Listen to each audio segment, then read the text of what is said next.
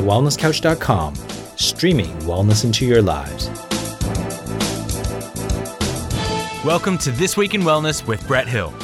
Real news, real health, real quick. This episode is brought to you by my free mentoring group, Healthy Lifestyle Choices. For wellness information, inspiration, and mentoring from me, just search the group Healthy Lifestyle Choices with Brett Hill on Facebook.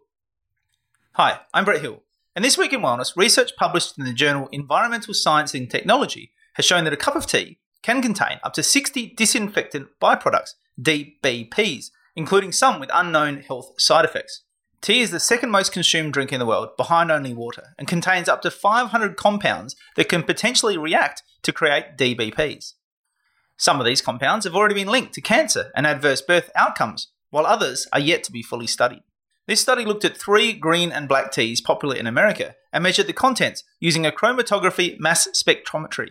While the D B Ps in tea were lower than those in tap water, possibly due to some being absorbed by the tea leaves, no safe levels have yet been established for most D B Ps. The researchers did, however, say that eighteen to fifty-five cups of tea would have to be consumed in order to exceed the limits established by the U S Environmental Protection Agency, the E P A. As always, the links are in the show notes. Now, my opinion is that clearly more research is needed to determine the dangers of these D B Ps. You know, it's one thing to say that it's eighteen to fifty-five cups before we hit the E P A levels, but when you're at the same token saying that there are no safe levels that have been established, it makes you wonder where this science is coming from, or at least where this recommendation is coming from. It, it seems to me that this recommendation isn't based in the science because the science just isn't there yet. Uh, and this seems to happen a lot, that, that we're willing to create levels and create quote-unquote safe levels without fully having the research to be able to definitively say whether that is in fact safe or not. And so what that means as a consumer, I think, is that you really need to be very careful. You can't just go with what the E P A says is safe or what the Australian government bodies say is safe. You do actually need to do your own research and say, well, what is that safety recommendation based on? Is that based on science? Uh, or is that just based on the, the best opinion of the expert? Or is it what the bureaucrats in the agency think is appropriate? Like, where does that actually come from? We really need to ask those questions, and we need to be pushing them to do better research. I mean, chlorine has been added to water for a very long time. We've had oodles of time to do this research, to see what's in the water, to test those agents, to see what happens, not just when they, you know, by themselves, what happens when they combine together? What do they actually form when we do things like create a cup of tea? And how might that be affecting our health? You know, I think given the fact that we're adding chlorine to all tap water, this needs to be investigated sooner rather than later. I mean, in my opinion, it should have been really investigated more closely before we started adding chlorine to tap water. But given that we are doing this mass medication of our population, then we really should be urgently doing this research to see just what is happening in our water, what's happening when we use that water in a variety of different ways, what chemicals are being created, and what are the health outcomes of those chemicals. You know, is the benefit outweighing the cost? Um, do we maybe need to, you know, I understand why they're chlorinating the water, to try and uh, prevent diseases from spreading in that manner, but do we then need to remove that again from the water before we send it out to the public? You know, are, are there better ways of doing this?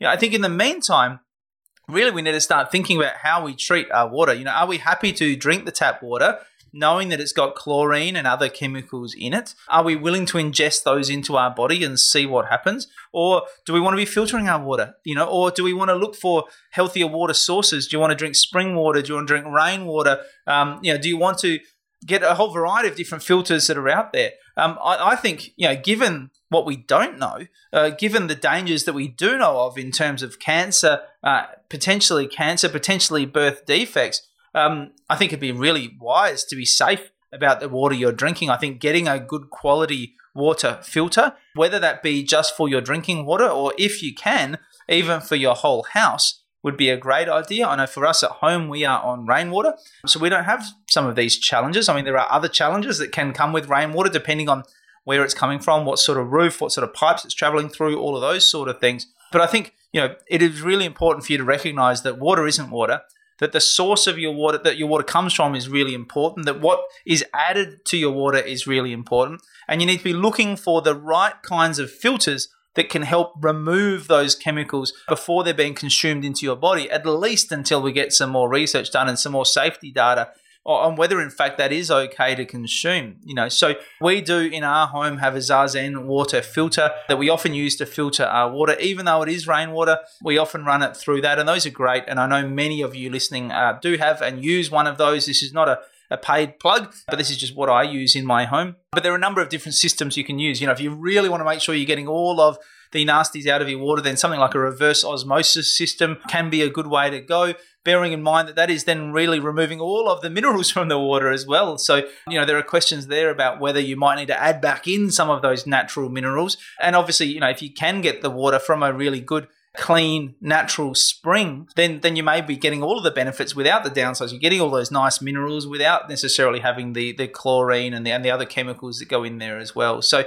you know, I think it's really important that you pay attention. You know, water isn't just water. Water is something that, you know, a huge percentage of our body is made up of water. It's essential for just almost just about every process that happens within your body. It's really important for your health, but water isn't water. You need to look at the quality of your water. You need to look at what's being added to your water and how you can remove those things if you wish to in order to really get the, the full benefit. So you've been listening to This Week in Wellness with Brett Hill. To continue the conversation, find us on Facebook at facebook.com forward slash This Week in Wellness. If you like this episode, please leave us a review on iTunes. And for more information about this and other projects from me, head to d r brett hill dot com. This has been a production of the wellness couch dot com. Check us out on Facebook and join in the conversation on facebook.com forward slash thewellnesscouch. Subscribe to each show on iTunes and check us out on Twitter. The Wellness Couch, streaming wellness into your lives. Whilst The Wellness Couch presenter endeavor to provide accurate and helpful information to their listeners, these podcasts cannot take into account individual circumstances and are not intended to be a substitute for health and medical advice from a qualified health professional. You should always seek the advice of a qualified health professional before acting on any of the information provided by any of The Wellness Couch podcasts.